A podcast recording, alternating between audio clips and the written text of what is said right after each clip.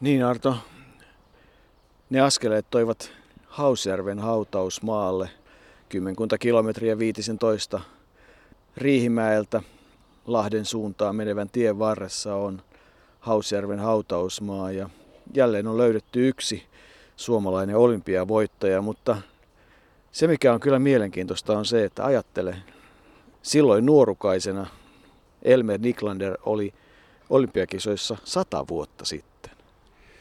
Todella Lontoossa 1908 tuollaisena oppipoikana ensimmäisen kerran, eli hän on edelleenkin nuorin suomalainen mies yleisurheilija, joka on osallistunut olympiakisoihin, ja tuo tapahtui silloin 1908. Kaikkia Elmer Niklander ehti olla 4 olympiakisoissa, mutta ennen kuin mennään siihen, niin täytyy sanoa, että sukeltaminen tähän Elmer Niklanderin maailmaan on tällä kertaa sisältänyt vähän tietyllä tavalla koomisiakin piirteitä. Me nimittäin menimme ensin Hausjärven kunnan talolle, jossa piti olla Elmer Niklanderin varusteet. Ja olihan sieltä valtuustossa oli nurkasta löytyi paino ja sitten yksi tuommoinen vanha moukari, jotka oli pantu jalustalle. Ne oli lahjoittanut joku Rutajärven, siellähän Elmer Niklander asusti tässä vähän matkan päässä Hausjärveltä. Joku rouva sieltä harjoituskentältä, se on merkittävä paikka. Ja seuraavaksi menimme sitten sinne Rutajärvelle ja sinne on vuonna 1988 pantu tuollainen kivipaasi paikalla, jossa Elmer Niklander nimenomaan harjoitteli tätä painonheittoa. Hänhän oli, niin kuin Jouko tässä todettiin, niin hänhän oli mies, joka ei pitänyt ilmeisesti siitä, että tavarat olivat yhdellä paikkaa, vaan hän heitteli niitä. Hän heitti moukaria, kuulaa, kiekkoa tai kuulaa työnsi tietysti kiekkoa keihästä ja ilmeisesti heitti kiviä ja kaikkea muutakin, mitä käsinsä sai. Oli ilmeisesti vähän erakkoluonne ja mielenkiintoinen persoona, joka muuten myös heitti sitten molemmilla käsillä lähes yhtä pitkälle, mikä on omalla laillaan mielenkiintoista. Elmer Niklander on siis syntynyt 19. tammikuuta 1890, siis samana vuonna kuin sinun isäsi, ja hän menehtyi vuonna 1942 sodan aikana, mutta ei menehtynyt sodassa, vaan kuoli 12. päivä marraskuuta, ja syy oli se, että vatsahaava, niin sanotaan, oli pahentunut ja oli sitten jollakin tavalla muotoutunut vatsasyöväksi, mutta vatsasyöpäänhän joka tapauksessa Elmer Niklander kuoli. Ja oikeastaan lyhyen ajan sisällä jo toinen hauta, jossa on urheiluväline. Juha Tiaisen haudalla oli moukari ja tuo Elmer Niklanderin kiven päällä oleva pyörylä on sitten se vähän yli 7-kiloinen kuula. Ja kyllähän siihen vuonna 1990 tulivat ne olympiarenkaatkin.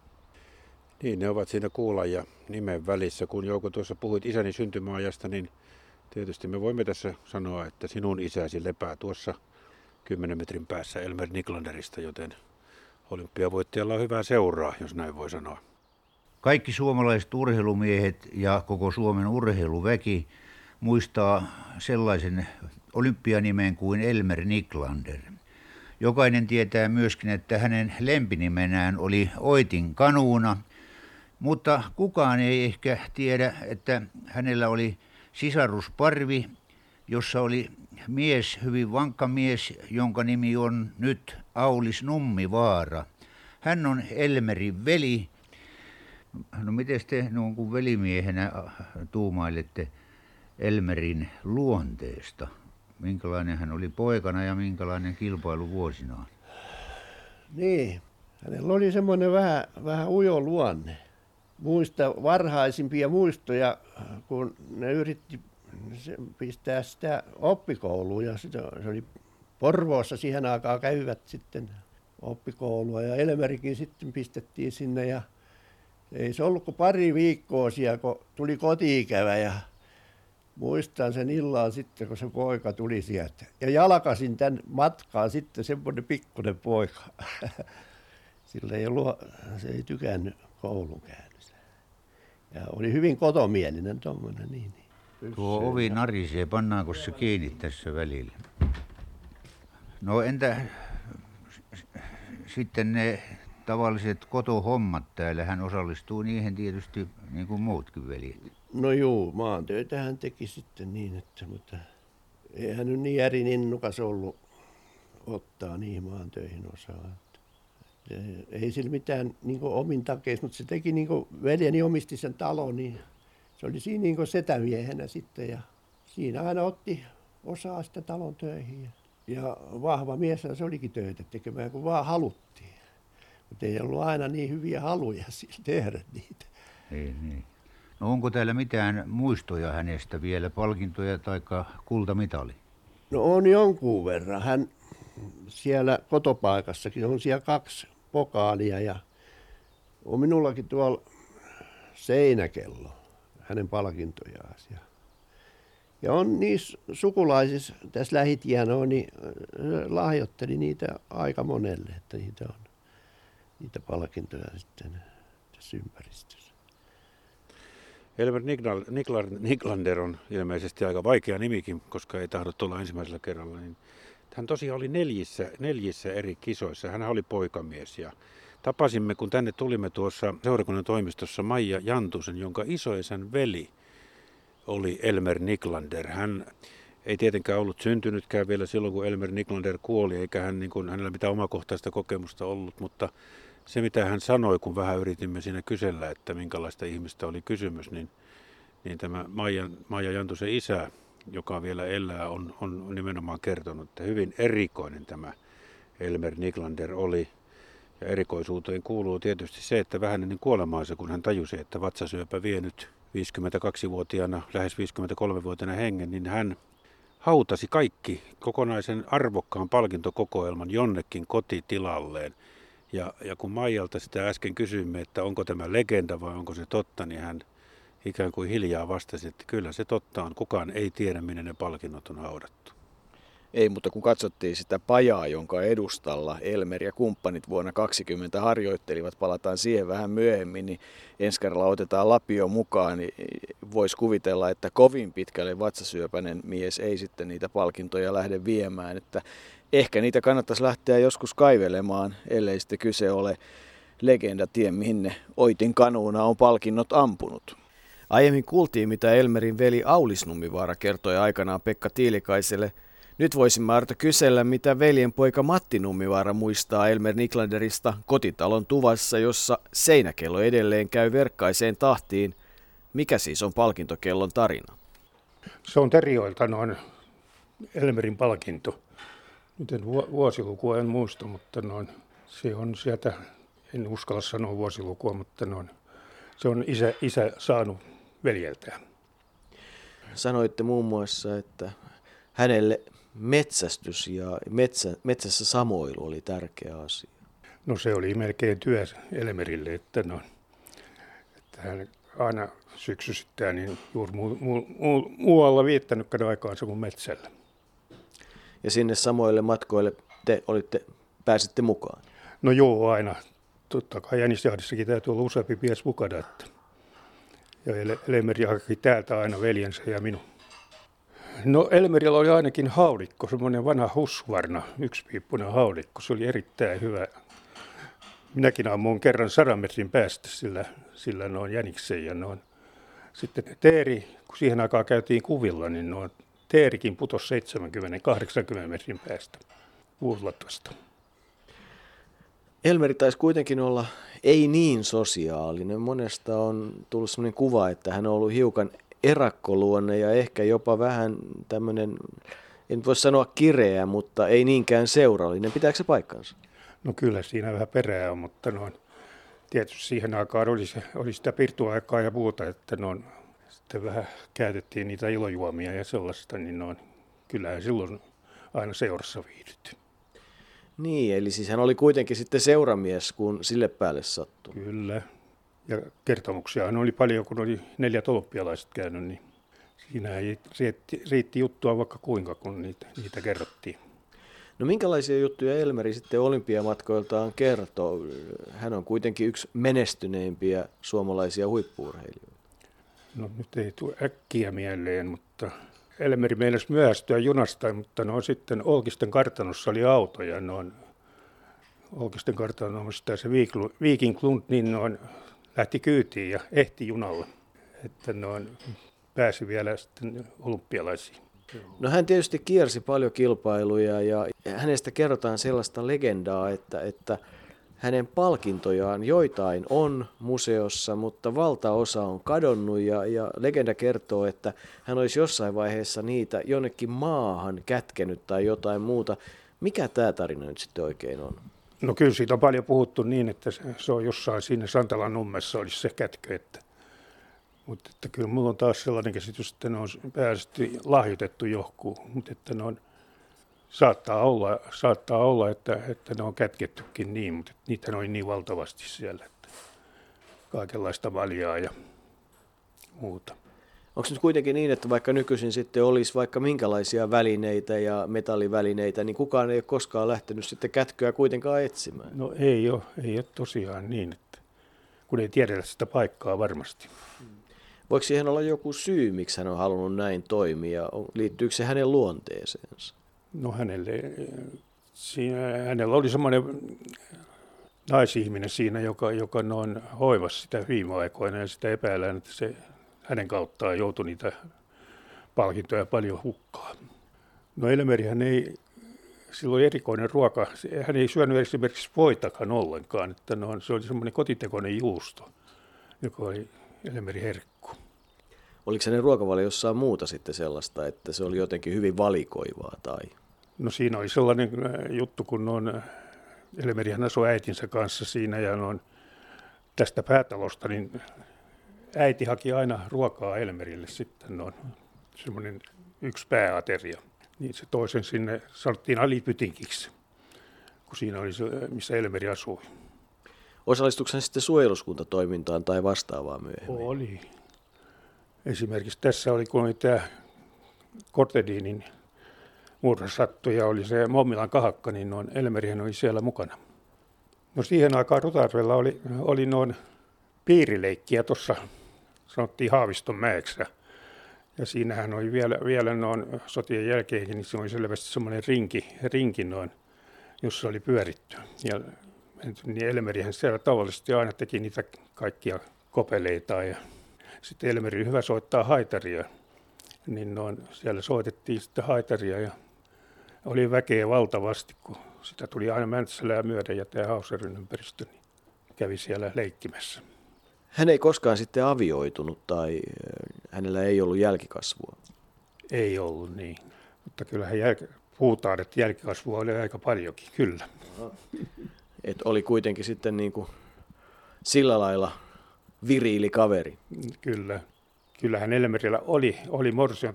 Puhuttiin semmoisesta Tampereen mammasta, joka oli kova hevosmies. Ja siellä on, muistan, siellä seinällä oli semmoinen valokuvakin, jossa oli Tampereen mamma ja kilparattaiden vieressä ja hevosen kanssa. Näin on, mutta siis olympiakisoissa Elmer Niklander oli peräti 4 kertaa. Olisi ollut 5kin kertaa ja varmasti parhaimmillaan kenties nimenomaan 1916, jos Berliinissä olisi kisat pidetty, mutta ensimmäinen maailmansotahan oli silloin vuorossa. Tuo Lontoo jäi siis opintomatkaksi, mutta Tukholmassa 1912 Elmer Niklander otti jo mitaleita. Hän oli itse asiassa suosikki sinne, mutta koska nimenomaan oli kysymys sitten molempien käsien heitosta, jossa Elmer Niklander oli hämmästyttävän tasainen. Oikeastaan hänen koko urheiluuran perusta lähti siitä, että Suomessa ihannoitiin tämmöistä. Suomessa oli tietynlainen voimamieskulttuuri ihanne silloin vuosisadan alussa. Ja Elmer Niklander oli tyypillisesti tällaisen edustaja. Hän oli monipuolisesti. Hän halusi heittää useita eri välineitä. Hän halusi painonheittoa myös harrastaa. Hän varmasti harrasti painonnostoa ja kaikkea tämän tyyppistä, mihin voimaa tarvittiin. Ja noissa molempien käsien kilpailuissa niin hän jäi sitten kuitenkin kiekoheitossa ja kuulantyönnössä hopealle. Ja silloin Armas Taipale ikään kuin yllätti hänet. Niklander oli ollut parempi, mutta Taipale yllätti hänet. Ja mä luulen, että se oli tietyllä tavalla kova isku Niklanderille siinä vaiheessa. Niin liekö niin, että hän ei ollut sitten erityisen hyvä kilpailija, eikä erakkoluonteena sitten ehkä hirveän hyvin viihtynyt niissä isoissa kilpailuissa, koska kerrotaan, että ainakin joskus myöhemmin miestä vähän rauhoiteltiin, mutta jo siihen aikaan urheilun menestymättömyyden, jos nyt sitten kuulantyönnön 3. sijaa 1912 voi pitää menestymättömyytenä, niin selityksiä löytyi, koska urheilulehti kirjoitti, että jos miesten paino otettaisiin huomioon, niin Niklander olisi ollut selvästi parempi kuin amerikkalaiset painon suhteessa siihen työntöpituuteen. Ja Kiekossa hän sai siis hopeaa molempien käsien yhteistuloksessa, kuulassa pronssia, ja 16 kun Berliinissä kisoja ei ollut, niin itse asiassa Niklander oli kai jo vajaa 30-vuotiaana lopettamassa uransa, mutta saatiin hänet sitten kuitenkin mukaan sekä Antwerpeniin että Pariisiin. Antwerpeniin harjoiteltiin siellä pajan edustalla ja jossain kerrottiin, että mukavia, hauskoja tovereita saatiin harjoittelemaan sinne. Oitin asemalle mentiin ja sieltä se 5-6 kilometrin matka sitten suurin piirtein sinne Rutajärvelle hevosella ja palvilihan voimalla ja omien eväiden voimalla harjoiteltiin siinä pajan edustalla, jossa käytiin. Mitä ne omat eväät mahtoivat olla? Kotoisia omia eväitä, näin lukee tekstissä, ja palvilihahan on, niin kuin tiedät, sinä tiedät Jouko paremmin, että se on täkäläinen herkku, hämäläinen herkku. En tiedä syödäänkö sitä enää niin paljon, mutta silloin se oli jopa tämmöinen urheilijoiden harjoitusravinto. Kun puhuit tuosta tosiaan, niin motivaatio tietysti laski, koska ei 16 ollut olympiakisoja. Ja lisäksi Elmer Niklander sairasteli jo vatsahaavaansa 1919 vuonna. Ja hänet oli jo lähestulkoon unohdettu, kun ruvettiin keskustelemaan siitä, ketä valitaan Antwerpenin olympiakisoihin 2020. Mutta sitten, niin kuin sanoit, niin valmentaja Jaakko Mikkola, hänen valmentajansa nimi oli Jaakko Mikkola, hän keksi lähettää Oittiin Niklanderin hyviä ja hauskoja harjoituskavereita nostamaan vähän myös miehen motivaatiota. Tuohon he junalla tulivat asemalla ja siitä sitten hevosella ja rattailla varmaan pitkä matka sinne Rutajärven kylään, ja siellä sitten pajan edessä harjoiteltiin. Ja niin kerrotaan, että nimenomaan nämä harjoituskaverit ja hauskat kaverit saivat puhalletuksi veteraaniheittäjää uutta intoa, ja Antwerpeniin matkustettiin ja siellähän sitten Elmer Niklander otti sen ainoan olympiakultansa, voitti kiekoheiton ja vielä kuulantyönnössä tuli toiseksi. Mutta se mikä tässä on hauskinta, niin kerrotaan, että kuula ei vaan tuon kiekonheiton kilpailu kuulemma aiheutti hänelle tavallista enemmän hermopaineita. Kun mainitsit siitä, että hän oli kenties huono kilpailija, niin sanotaan, että oli siellä Antwerpenissä hermopaineita ennen kiekoheittoa, mutta niitä sitten lääkittiin konjakilla ravintolassa ennen kilpailua valmentaja Mikkolan tietämättä asiasta. Eli aika katala temppu valmentaja kohtaan, mutta jos kultamitali tuli, niin ehkä siitä oli hyötyä. Niin, oliko se dopingaine siihen aikaan vai eikö se ollut dopingaine, mutta joka tapauksessa konjakki auttoi. Kyllähän tämä suomalaisen urheilun menestys 20-luvulla ja 30-luvulla on ollut häkellyttävää, kun sen tiedetään, että Niklander sen kiekon voitti, niin hopealle Taipale, eli sijat vaihtuivat sieltä Tukholmasta. Ja kuulan ykkönen oli Ville Pörhölä, silloin vielä nuorukainen tuolta pohjoisesta. Ja kuulassa siis Elmer Niklander, Elmeri, oli toinen, mutta kyllähän hän siis kerta kaikkiaan oli käsittämätön, kun ajatellaan, että oikealla kädellä parhaimmillaan heitettyä maailmanennätyksen 1913, niin kiekkoa 45-57 ja vasemmalla kädellä 44-56. Olisi kiva katsoa, mitä Gerd Kanter tekee, jos annettaisiin kiekkoja ja sanottaisiin, että antaisi mennä toisella kädellä.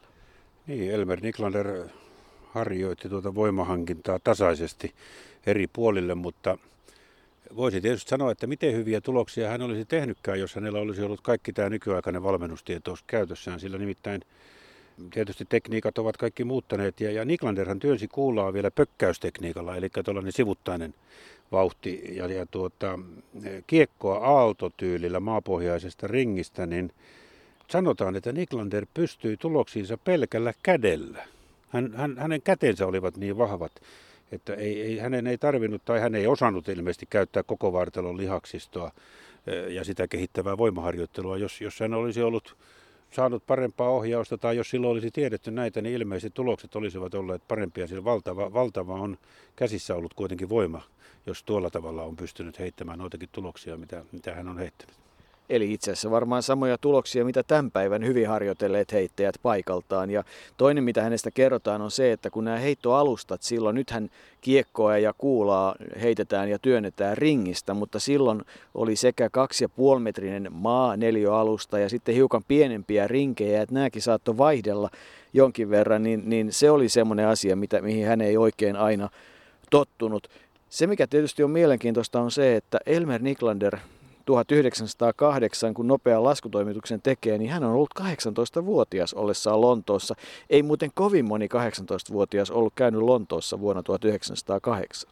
Ei, eikä olympiakisoissa, kuten alussa taisi tulla todettua, niin hän on edelleenkin nuorin suomalainen miesyleisurheilija, joka olympiakisoihin on osallistunut. Ja hänelle niitä kertyy sitten kaikkiaan 4, eli Eli ei tuon Antwerpenin kultamitalin jälkeen, niin jälleen kerran ilmeisesti Niklander keskittyi enemmän maanviljelykseen ja kotitilan hoitoon.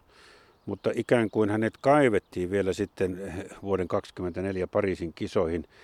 Ja hän osallistui sielläkin tietysti kiekoheittoon ja kuulantyöntöön, mutta ainoa saavutus oli pistesija kuulantyönnössä. Mutta mikä tärkeintä, niin hän sai kantaa Suomen lippua avajaisissa ja se jää historiaan. Se oli varmasti hänelle mieluinen tehtävä. Veit kiekon suusta, niin kuin oli juuri sanomassa, että ainoa saavutus, niin olin lisäämässä, että niin kyllähän se lipun kantaminen Pariisissa oli aika merkittävä asia. Hän on ollut kuitenkin aika pitkän uran tekijä, siis hänellä on 7 Suomen ennätystä ja sitten eri tietojen mukaan hänellä on Suomen mestaruuksia joko 47, niin kuin sanotaan muistopaadessa, tai 45, tai sitten 44, sillä hän ei osallistunut pakolliseen voimisteluun SM-kisossa vuonna 1908. Hämäläinen jäyhä Niklander oli varmaan sitä mieltä, että voimistelut saa nyt kyllä ihan varmasti olla. Ja niinpä hänelle sitten virallisissa tilastoissa kerrotaan 44 Suomen mestaruutta. Silti olen sitä mieltä, että tilastoja ulkoa osaamatta, että kovin moni ei ole päätynyt myöhemminkään juurikaan kovempiin saavutuksiin. Matti Yrjelläkin työsi nimittäin vaan kuulaa. Joo, ja toiset lähteet sanovat, että niitä Suomen mestaruuksia oli 47, ja tuo luku tuntui niin tutulta, että mietin, kuka se voisi olla. Mutta sitten hokasin, että muistaakseni Matti Nykänen voitti 47 mäkihypyn maailmankappia, joten siitä se luku mieleeni tuli. Tuo on muuten aika merkittävä tuo yhteistuloksen maailmanennätys kiekoheitossa, jonka Niklander otti Armas Taipaleelta. Taipalehan oli kolossimainen heittäjä, joka paransi kiekoheiton maailmanennätystä peräti 5 kertaa, mutta yhteistuloksessa Niklander tuon ennätyksen nappasi ja yhteistulos oli 90,13 metriä. Se oli kuitenkin, se oli jo kelvollinen. Aikaisemmin kun he tekivät täällä Suomessa ennätyksiä, niin tuo neliö tai se kehä oli 2,7 metriä ja kun virallinen piti olla 2,5, niin niitä ei koskaan hyväksytty, mutta tämä tuli jo virallisesta suorituspaikasta tehdyksi ja se jäi sitten myös ennätykseksi, sillä kansainvälinen yleisurheiluliitto lopetti molempien käsien ennätysten kirjaamisen 20-luvun alussa. Sanotaan tai on joku tieto, epävirallinen tieto, että neuvostoliittolainen Al-Jahov olisi 1936 heittänyt kiekkoa ilmeisesti huvikseen molemmilla käsillä ja yhteensä 92,14 metriä, eli pitemmälle kuin Niklander, mutta virallisena maailmanennätysmiehenä molempien käsien yhteistuloksessa Niklander säilyy. Säilyy siis ilmeisesti aika pitkään. Hauskaa on myös se, että se kiekonheiton maailmanennätyksen paremman käden tulos 45,57 on muuten ihan sama tulos kuin se Moukarin Suomen ennätys, jonka se heitti 1916.